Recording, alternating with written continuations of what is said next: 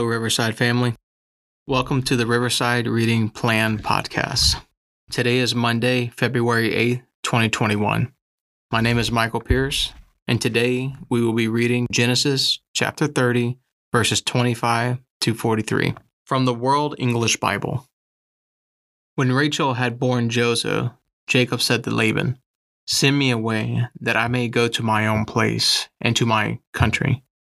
Give me my wives and my children for whom I have served you, and let me go, for you know my service with which I have served you. Laban said to him, If now I have found favor in your eyes, stay here, for I have divined that Yahweh has blessed me with your sake. He said, Appoint me your wages, and I will give it. He said to him, You know how I have served you, and how your livestock had fared with me. For it was little which you had before I came, and it has increased to a multitude. Yahweh has blessed you wherever I turned. Now, when will I provide for my own house also? He said, What shall I give you? Jacob said, You shall not give me anything. If you will do this thing for me, I will again feed your flock and keep it.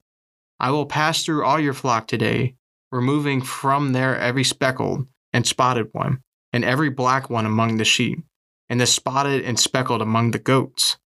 This will be my hire. So my righteousness will answer for me hereafter, when you come concerning my hire that is before you. Every one that is not speckled and spotted among the goats, and black among the sheep, that might be with me, will be considered stolen. Laban said, Behold, let it be according to your word.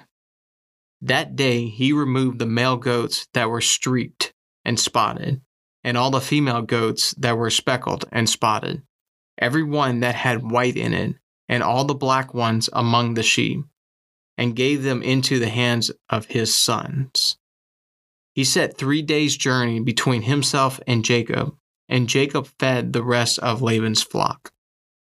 Jacob took himself rods of fresh poplar, almond, plane tree, peeled white streaks in them, and made the white appear which was in the rods.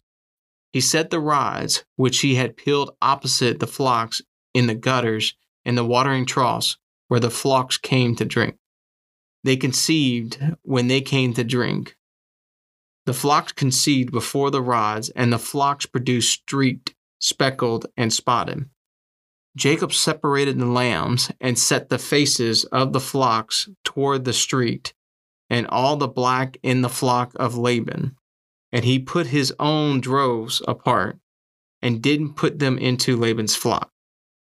Whenever the stronger of the flock conceived, Jacob laid the rod in front of the eyes of the flock in the gutters that they might conceive among the rods. But when the flock were feeble, he didn't put them in.